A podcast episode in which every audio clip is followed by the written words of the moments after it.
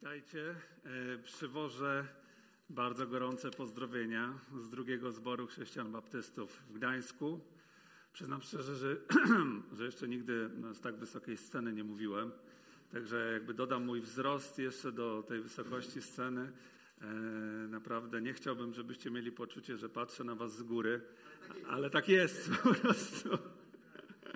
Ale to jest tylko na zewnątrz, bo w środku to, to oczywiście jestem pokornego serca i, i, i tego się będę trzymał. Dziękuję bardzo za zaproszenie, Zbyszku. E, Parę zdań najpierw e, o mnie. E, Jestem szczęśliwym, szczęśliwym ojcem trójki dzieci. Jestem też szczęśliwym małżonkiem jednej żony już niemal od 24 lat, czy 23 lat, może tak powiem. I w moim życiu, właściwie przez, przez cały okres mojej pracy, życia zawodowego, które, które spędziłem w, pracując w korporacji przez 20 lat, e, zastanawiałem się, w jaki sposób mogę służyć Panu Bogu, jednocześnie pracując w firmie, po- powiedzmy w biznesie. I znalazłem taką swoją metodę. Tą moją metodą, którą, którą dziś odkryłem, było to, żeby prowadzić spotkania dla menedżerów czy za, dla przyszłych menedżerów oparte o książki, które mówią o chrześcijańskich wartościach w biznesie. I w ten sposób jakby byłem w stanie w, bardzo naturalnie dzielić się e, Bożym Słowem, dzielić się pewnymi wartościami, które są uniwersalne, nie dotyczą tylko życia tutaj naszego duchowego, ale też mogą dotyczyć całego naszego życia, w tym pracy w biznesie. I tak sobie pracowałem przez e, prawie 20 lat w jednej firmie, będąc jej wierny, tak jak żonie prawie. I w pewnym momencie razem zresztą z moją żoną e, doszliśmy do takiego przekonania, że Pan Bóg powołuje nas do tego, żeby wyjść z naszej ciepłej, wygodnej łodzi, w której siedzieliśmy przez 20 lat, czyli z pracy w korporacji, do tego, żeby zacząć pracę, jak to się mówi, misyjną, czy pracę w służbie, mm, właśnie na cały etat. To był w naszym życiu proces. On trwał kilka, kilka lat. E, I w, właśnie w środku zawieruchy związanej z COVID-em w 2020 roku, we wrześniu, razem z moją żoną zdecydowaliśmy się zostawić naszą pracę e, w korporacji i rozpocząć pracę w, czy służbę w ramach ruchu, który się nazywa Ewangeliczna Polska. Ruch Ewangeliczna Polska to jest ruch współpracy ewangelicznych chrześcijan z różnych denominacji, którego celem jest współpraca, jest wymiana, wymiana doświadczeń, wzajemna zachęta do tego, żeby rozwijać Kościół, zarówno ten lokalny, ale też ten Kościół przez duże K, ten Kościół Jezusa Chrystusa w naszym kraju. I na tyle ta wizja nas pochłonęła razem z moją żoną, że właśnie zdecydowaliśmy się naszą pracę zostawić i od dwóch lat niespełna jesteśmy misjonarzami. Mówię o tym dlatego, żeby być może jest ktoś tutaj na sali, kto jest w podobnej sytuacji i się zastanawia, no dobrze, z jednej strony jestem w jakiejś pracy, która daje mi bezpieczeństwo finansowe, daje mi jakieś różne benefity, ale z drugiej strony czuję wewnętrzne powołanie do tego, żeby może z większym zaangażowaniem włączyć się w służbę dla, dla Pana Boga, robiąc rzeczy, może nawet z wykorzystaniem swoich doświadczeń z, z tej pracy, w której jesteście. To ja chcę Wam dzisiaj powiedzieć, że istnieje życie poza korporacją. Istnieje życie poza korporacją. I Pan Bóg objawia się w niesamowity sposób, kiedy wyjdziemy z tej łodzi i e, błogosławi zarówno w aspekcie takim duchowym, dając pokój, dając niesamowite doświadczenia, ale też w takim aspekcie czysto przyziemnym, takiego aspekcie chociażby, chociażby finansowym. Jest to niewątpliwie nauka wiary, jest to nauka kroczenia za Panem, za Panem Bogiem, ale chcę Wam powiedzieć, że warto. Jeżeli czujesz to w Twoim sercu, to podejmij ten krok, bo jak to ktoś kiedyś powiedział, żeby zacząć chodzić po wodzie, to trzeba najpierw wyjść z łodzi. No dobrze, tak rozumiem, wyświetla się tutaj e, moje, moje kazanie. Słuchajcie, właśnie w lipcu tego roku będę obchodził swoje 25 urodziny, 25 duchowe urodziny, e, bo nawróciłem się w 1997 roku w czasie chrześcijańskiego obozu na Mazurach. I zaraz po nawróceniu, właściwie już następnego dnia, po tym jak oddałem swoje życie Jezusowi, bardzo zapragnąłem czytać Pismo Święte. I poprosiłem, czy ktoś tam ma Pismo Święte. I dostałem taką małą gedeonitkę, taką, e, wiecie, w niebieskiej okładce. Tak jest. I się zacząłem zastanawiać, ale od czego tutaj zacząć? I ktoś mi powiedział, słuchaj, weź, e, zacznij od listu do Rzymian. I zacząłem, e, dostałem ten, tą Biblię, list do Rzymian i zacząłem zakreślać prawie każdy werset w tym właśnie liście, bo tak bardzo on do mnie przemawiał. I w naszym zborze od jakiegoś czasu też mam przyjemność e, komentować, zwiastować właśnie z listu do Rzymian, który jest najdłuższym listem w ogóle starożytności, ale najdłuższym też listem Nowego Testamentu. Także jeśli, jeżeli ktoś chce mieć taką długofalową posadę kaznodziei, to mam taką radę, żeby wziąć się za list do Rzymian, bo to naprawdę można, można wiele kazań z niego powiedzieć. Jest taki brytyjski kaznodzieja Martin, Martin Lloyd Jones, który wypowiedział ponad 300 kazań z listu do Rzymian. Także długa droga przede mną. E, jeszcze, jeszcze parę mam e, rozdziałów w zborze do, do omówienia. E, ale list do Rzymian to list, który przez jednych jest uznawany jako konstytucja chrześcijaństwa, czyli zawiera bardzo dużo doktryn, ale też potem te doktryny przemieniają się w praktykę. Ale był to jednak list napisany na zamówienie, można tak powiedzieć. Bo on był napisany do kościoła w Rzymie, do wierzących w Rzymie, którzy wywodzili się z dwóch grup. Z jednej strony to byli nawróceni Żydzi, z drugiej strony to byli nawróceni poganie.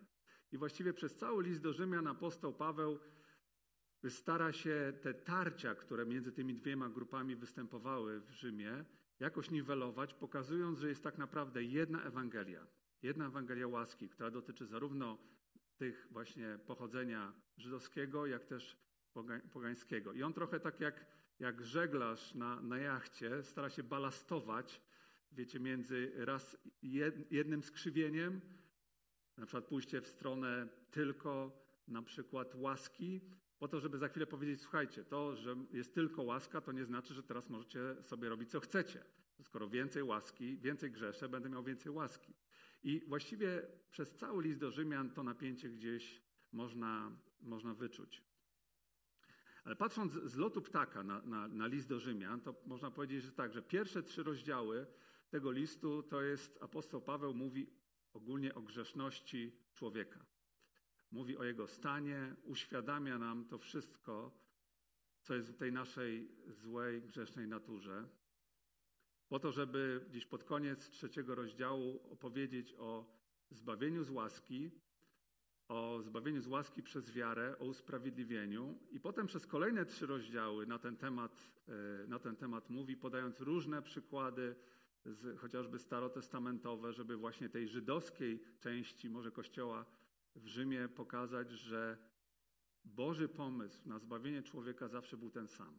Usprawiedliwienie z łaski przez wiarę że to nigdy nie były tak naprawdę, nigdy to nie były uczynki.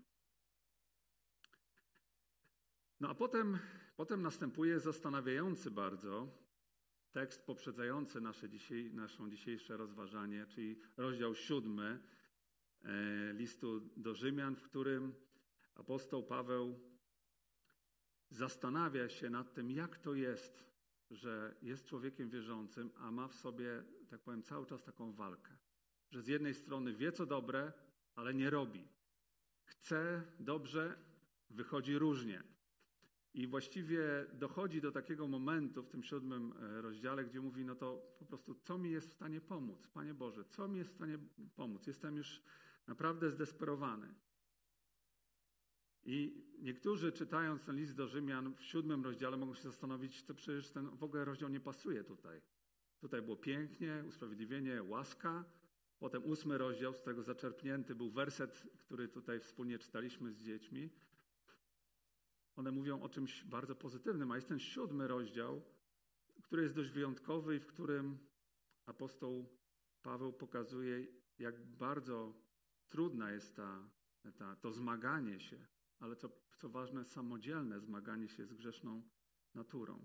Bo ona nie, nie zostaje zniszczona ani usunięta w momencie, w którym powierzamy życie Bogu, tylko jest, jakby można powiedzieć, potencjalnie unieszkodliwiona. No i warto zastanowić się nad pytaniem, które tam postawił apostoł Paweł dotyczące tego, no właśnie, co jest w stanie mnie wyrwać z, tego, z, tego, z tej sytuacji. Kiedy chcemy sami się naprawić w oparciu o nasze własne siły, to zupełnie nie jest to możliwe. I do tego dochodzi apostoł Paweł w siódmym rozdziale poprzedzającym nasz dzisiejszy tekst.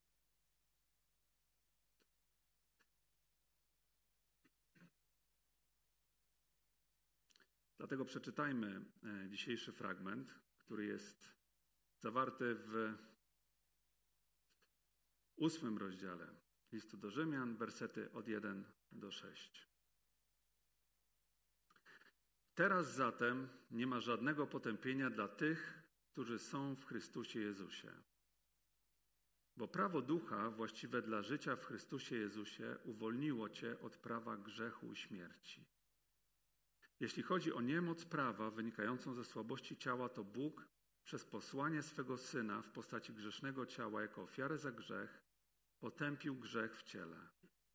W ten sposób akt sprawiedliwości prawa został spełniony w stosunku do nas, którzy postępujemy nie według ciała, ale według ducha. Bo ci, którzy są według ciała, kierują się tym, co cielesne, ci zaś, którzy są według ducha, tym, co duchowe. Bo to, ku czemu dąży ciało, sprowadza się do śmierci, a to, ku czemu duch, do życia i pokoju. I apostoł Paweł w tym, w tym fragmencie, a tak naprawdę w całym ósmym rozdziale, rozwija myśl związaną z kształtowaniem się Chrystusa w nas. I o ile, jeżeli byście przeczytali ten siódmy rozdział przeze mnie już wielokrotnie wspominany, zobaczylibyście, że tam pojawia się ponad 20 razy słowo ja, ja, ja. Co ja mam zrobić? Jak ja mam sobie radzić z tym rozdarciem w tej mojej naturze, z jednej strony Bożej, z drugiej strony ludzkiej. Z jednej strony stary Adam, z drugiej strony ten Adam drugi, czyli Pan Jezus. A w rozdziale ósmym zamiast tego ja ponad 20 razy pojawia się duch. Duch Święty czyli słowo pneuma. I tego słowa nie znajdziecie zupełnie w siódmym rozdziale. Jaki z tego wniosek? Bez Ducha Świętego, bez prowadzenia Ducha Świętego nie ma szans, żebyśmy sami sobie w tym naszym chrześcijańskim życiu poradzili.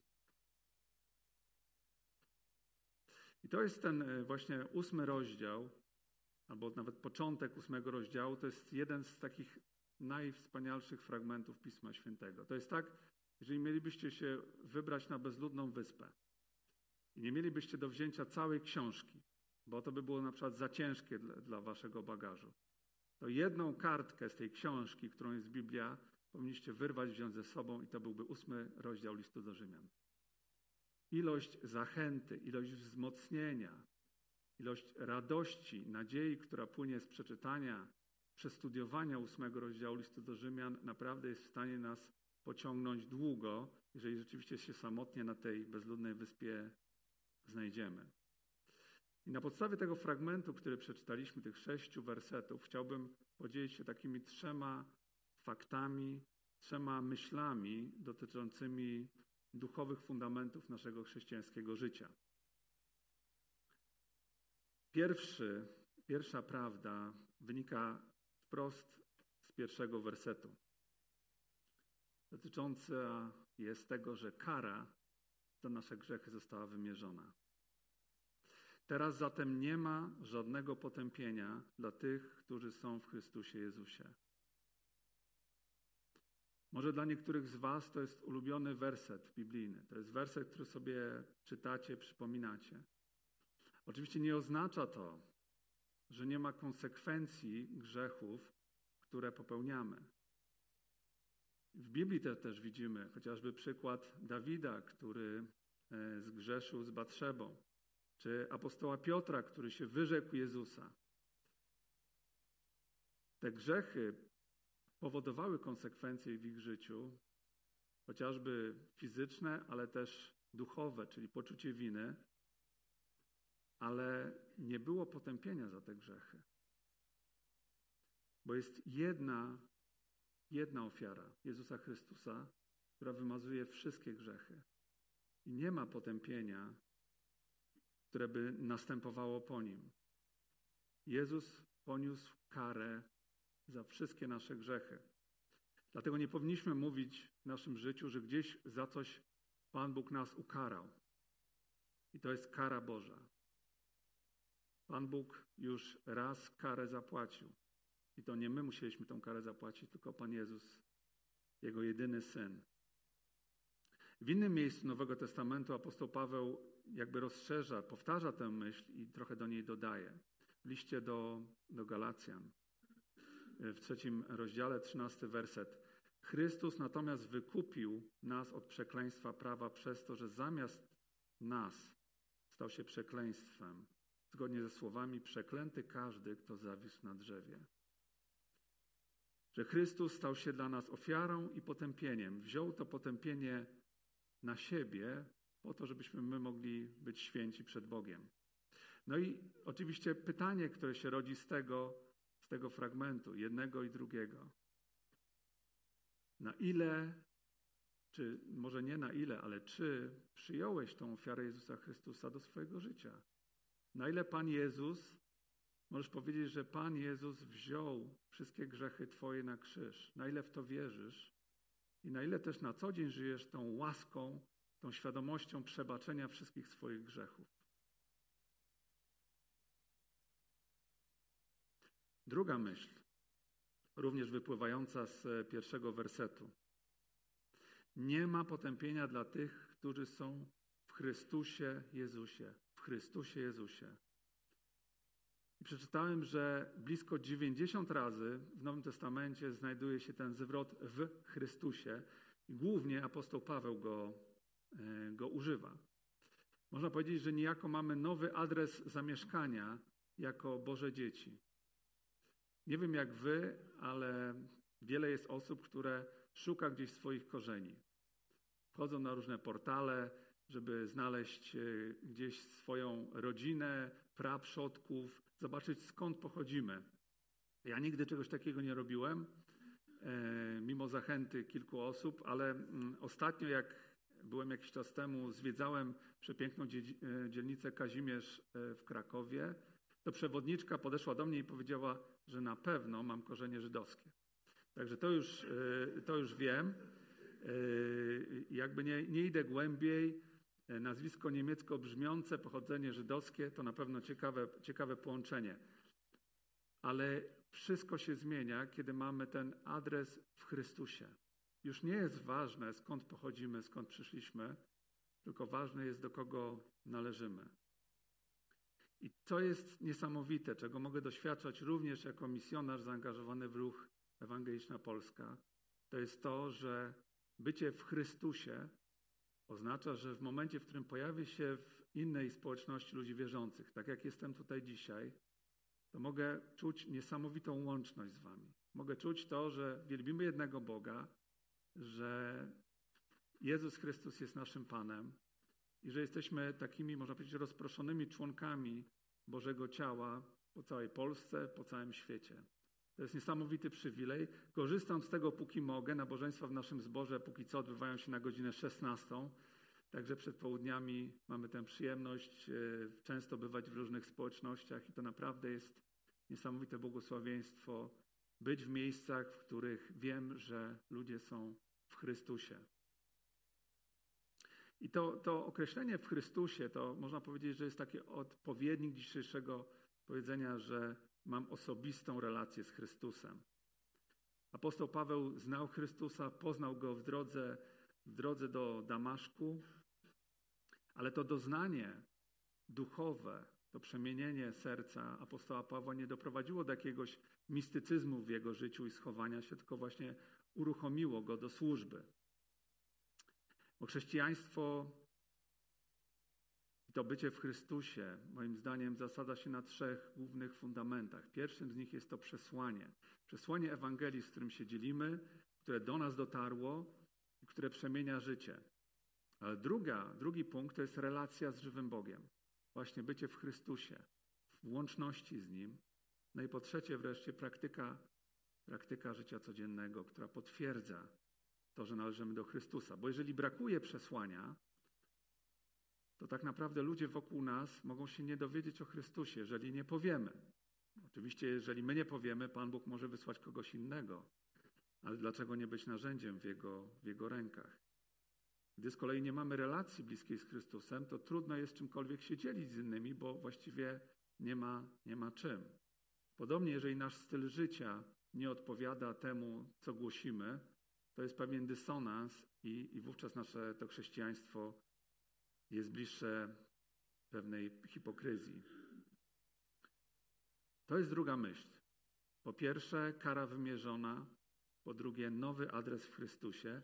I trzecia myśl, która wypływa już z tych wersetów od drugiego do szóstego, e, będzie taka, że moc ducha, moc ducha świętego jest po pierwsze dostępna dla nas, a po drugie niezbędna do naszego codziennego życia.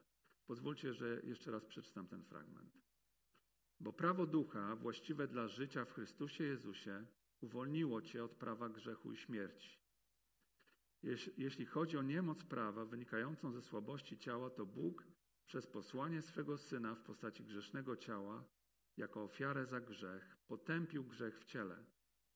W ten sposób akt sprawiedliwości prawa został spełniony w stosunku do nas, którzy postępujemy nie według ciała, ale według ducha. Bo ci, którzy są według ciała, kierują się tym, co cielesne. Ci zaś, którzy są według ducha, tym, co duchowe. Bo to, ku czemu dąży ciało, sprowadza się do śmierci, a to, ku czemu duch, do życia i pokoju. Tak jak już powiedziałem, w ósmym rozdziale listu do Rzymian nie ma liczby pojedynczej, osoby pierwszej, czyli nie ma już tego ja, ja, ja, ale pojawia się Duch Święty ponad 20 razy. Ci z Was, którzy zwrócili uwagę na pierwszy slajd e, mojego dzisiejszego wystąpienia, e, mogą teraz pomyśleć, dobrze, ale jak to się ma do środków transportu, bo tam coś było napisane, duchowe środki transportu. To teraz właśnie jest ten moment, kiedy nastąpi to połączenie tych dwóch, tych dwóch e, rzeczy. Zawsze fascynowało mnie to, w jaki sposób latają samoloty. Nie wiem, czy jestem jedyny na tej sali, ale tak sobie myślałem, jak to jest możliwe, że ważący wiele ton obiekt po prostu sobie leci w przestworzach. Ktoś tak miał? O właśnie, kilka osób tak miało. Słuchajcie, nadal tego nie rozumiem. Jest taki, jest taki serial e, na Netflixie, który nazywa, nie może nie na Netflixie, na jakimś kanale Katastrofy w przestworzach. I te katastrofy przez stworzach to jest taki program, w którym odtwarzane są duże katastrofy lotnicze, a następnie jest odtwarzane to, co się stało przed tymi katastrofami. I wiecie, co kilka razy zauważyłem podobny, podobny schemat. To znaczy, samolot, mimo że wydawało się pilotom, że leci z odpowiednią prędkością, tak naprawdę leciał zbyt wolno. Leciał zbyt wolno, aż do momentu, kiedy nagle stery zaczęły mocno drżeć, i to był sygnał y, po prostu pokazujący, że za chwilę może dojść do pikowania w dół. I właśnie tak się działo. Samolot leciał z jakąś prędkością, wytracał następnie ją i piloci nie byli w stanie już tej e, machiny wyratować. I tak jak myślę sobie o tym prawie ducha, bo mamy tutaj mowa w tym fragmencie prawo ciała, to grawitacja ciągnie nas do ziemi i mamy prawo ducha. Takie, pomyślałem sobie, że to jest podobne trochę do, do tego, jakbyśmy lecieli samolotem. Czyli w odpowiedniej prędkości samolot się unosi. I naszą rolą jest to, żeby utrzymać sprawne silniki. Żeby utrzymać sprawne silniki do tego, żeby móc być prowadzony przez Ducha Świętego. Jeżeli stoimy zaparkowani tylko w naszym, e, w naszym hangarze, to nie ma co myśleć o lataniu, bo nie polecimy.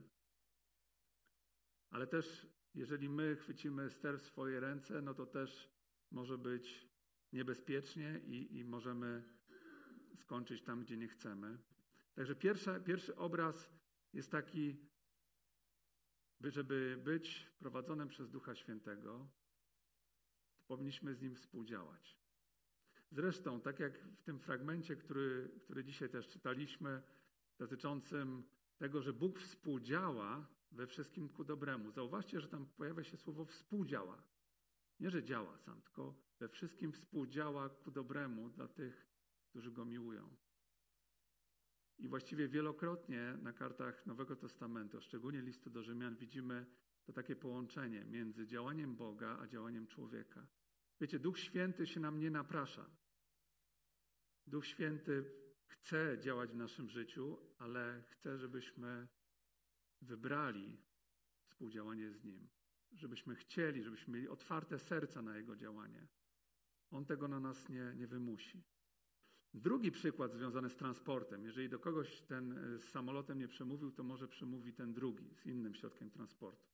Są, są pojazdy, które poruszają się na paliwo, na paliwo stałe, czyli nalewa się do zbiornika jakiś płyn, albo to jest benzyna, albo diesel, albo jeszcze coś innego i jedziemy sobie na tym baku, aż ten bak nam się prawie zupełnie osuszy. Jak już się osuszy, zignorujemy wszystkie kontrolki, to samochód, czyli ten pojazd staje i po prostu dalej nie pojedzie. Ale jeżeli jesteśmy szczęśliwymi mieszkańcami Gdyni, to możemy zaobserwować tutaj takie pojazdy, które, do których się nie nalewa paliwa, ale które poruszają się dzięki stałemu połączeniu z linią trakcyjną. I to są trolejbusy.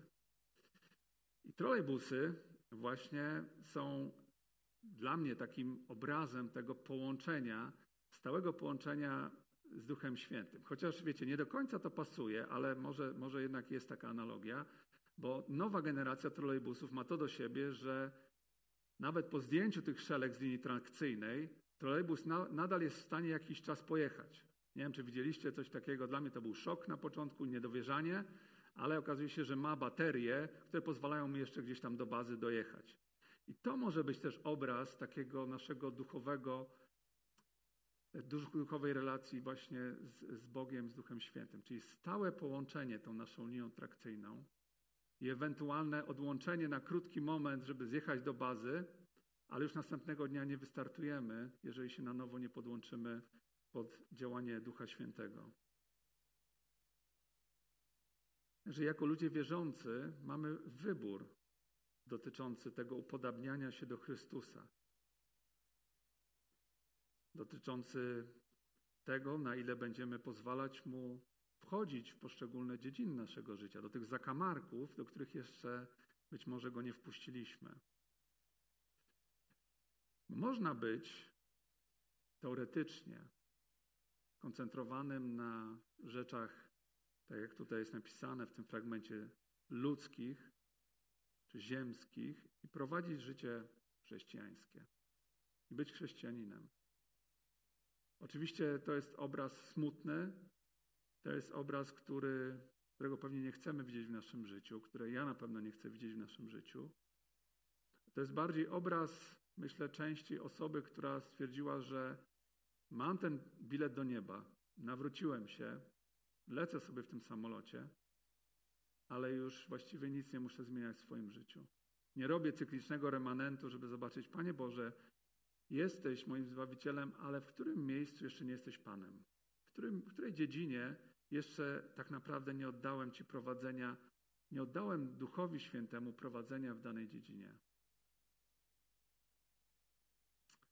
Wiecie, to jest tak w Starym Testamencie, kiedy Mojżesz przyniósł Izraelitom prawo, to to prawo, wiecie, wyryte na dwóch tablicach kamiennych. Fizyczny, fizyczny, można powiedzieć, dokument, coś materialnego. Ale inaczej jest z prawem duchowym, o którym mówi apostoł Paweł, bo ono jest niejako wczytywane w nasze serca. Jako osoby wierzące nie mamy katalogu znowu tego, co można robić, czego nie można robić, rzeczy dobrych, rzeczy złych, zakazów, nakazów, ale mamy jasno, jasny przykaz czy jedyny nakaz, który tutaj mamy, to jest być blisko Chrystusa, słuchać Ducha Świętego, być w relacji z Nim. I wiecie, to jest tak, że ponoć można bardzo łatwo zobaczyć, kto jest kim, że co jest dla niego ważne w życiu, po tym jak się zrobi dwie rzeczy. Pierwsze, jak się przeczyta historię jego rachunku bankowego, to takie małe nawiązanie do poprzedniego kazania Mateusza tydzień temu, albo drugie rzecz, druga rzecz, to jak się spojrzy w jego kalendarz. Nie będę mówił o tym historii rachunku bankowego, bo tutaj temat przerabialiście hojności, ale temat kalendarza. Na ile w naszym codziennym życiu, w naszym kalendarzu mamy zarezerwowany czas na to, żeby się połączyć z Panem Bogiem, na ile mamy czas, żeby się pomodlić, na ile mamy czas, żeby utrzymywać tę stałą relację. Myślę, że każdy z nas może mieć inne rytuały w tym zakresie, inne nawyki.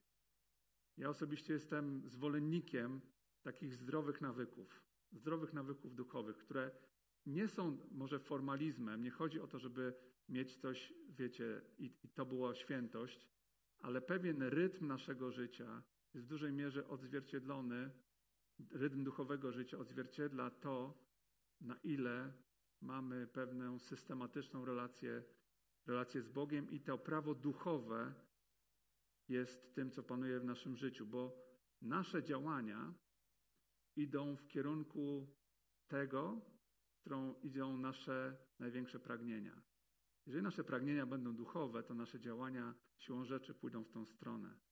Jeżeli nasze pragnienia będą tylko i wyłącznie ziemskie, to czy o tym, myśl, czy o tym świadomie myślimy, czy nie, i nasz portfel, i nasz kalendarz będzie właśnie to odzwierciedlał. Spójrzmy na ostatni fragment, y, też z y, autorstwa apostoła Pawła z listu do Kolosan.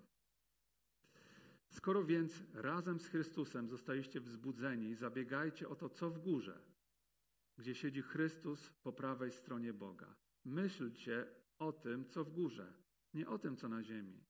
Umarliście bowiem, a wasze życie jest ukryte wraz z Chrystusem w Bogu. Gdy pojawi się Chrystus, który jest waszym życiem, wtedy i wy wraz z Nim pojawicie się w chwale. Myślę, że po raz kolejny powinniśmy sobie uświadomić, że, że łaska, zbawienie z łaski to nie jest licencja na dalsze grzeszenie, ale jesteśmy uwolnieni do tego, żeby żyć zgodnie z Bożym planem. Mamy myśleć o tym, co w górze, bo za tymi myślami, za tymi pragnieniami będą podążać nasze działania. Chrystus nas uwolnił od potępienia, ale Duch Boży, Duch Święty daje nam siłę, żeby iść tą ścieżką uświęcenia. Podsumowując, w życiu są dwie perspektywy, dwie drogi, dwa priorytety. Jedna to jest właśnie ta szeroka, druga wąska. Albo ciało, albo duch. Jedna prowadzi do życia, druga prowadzi do śmierci. I pytanie, z którym chcę też nas zostawić, jest takie, na której ścieżce jesteś? Jeżeli jesteś osobą, która nie oddała swojego życia Bogu, to może być tak, że jesteś na tej ścieżce, która nie prowadzi do życia wiecznego. A jeżeli jesteś osobą odrodzoną, to na ile dzisiaj myślisz o tym, co w górze, na ile żyjesz życiem duchowym, a na ile życiem, które jest tylko i wyłącznie zakotwiczone w tym, co tu i teraz. Jak dbasz o to, aby się napełniać Duchem Świętym? To są pytania, które powinniśmy sobie właściwie każdego dnia zadawać. Do tego nas zachęcam, a teraz zapraszam do modlitwy. Pomodlę się na koniec. Dobry Boże, dziękuję Ci za to, że po raz kolejny nam przypominasz o tym, że to Ty jesteś Panem i że Ty jesteś nie tylko Zbawicielem, ale też chcesz, żeby przez to całe nasze życie chrześcijańskie, żebyś Ty był na pierwszym miejscu. Żebyś, chcesz, żebyśmy korzystali z tego, że jesteśmy Twoimi dziećmi, że możemy przychodzić do Ciebie, że możemy dzięki Twojemu duchowi mieć tą bliską relację z Tobą, Boże. I modlę się o to dla mnie i dla każdego, kto tutaj jest, Panie. Żebyś nam pokazywał te obszary naszego życia, w których myślimy po ziemsku, myślimy nie tak, jak Ty byś chciał, Panie, żebyś odnawiał nasz umysł, żebyś pokazywał nam swoją drogę, Boże, bo tylko ona jest najlepsza i tylko ona prowadzi do Ciebie. Amen.